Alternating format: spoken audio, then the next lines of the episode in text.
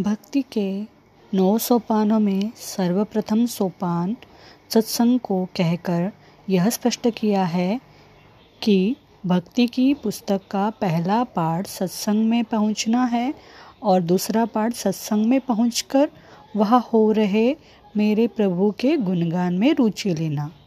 यथा प्रथम भक्ति संतन कर संगा, दूसरी रति मम कथा प्रसंगा।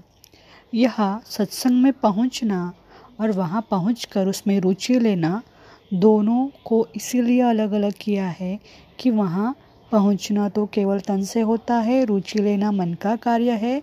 इसलिए स्पष्ट किया है कि सत्संग में पहुँचने से भी वहाँ मन लगाना अधिक महत्वपूर्ण है, क्योंकि वशिष्ठ जी ने राम जी को समझाया था, हे राम, तन के कार्य कार्य नहीं कहलाते। वास्तव में मन से कार्य को ही कार्य कहते हैं, क्योंकि एक के मन में मारने का भाव है, दूसरे के मन में बचाने का भाव है, अतः मन का कार्य ही कार्य कहलाएगा। सत्संग को सर्वप्रथम कहने का भाव यह है कि संसार में सत्संग से बड़ी वस्तु कुछ भी नहीं है।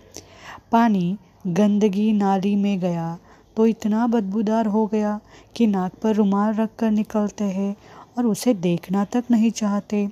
वही पानी स्वच्छ घड़े का संग करता है तो प्यास बुझा बुझाकर सबको शीतल करता है।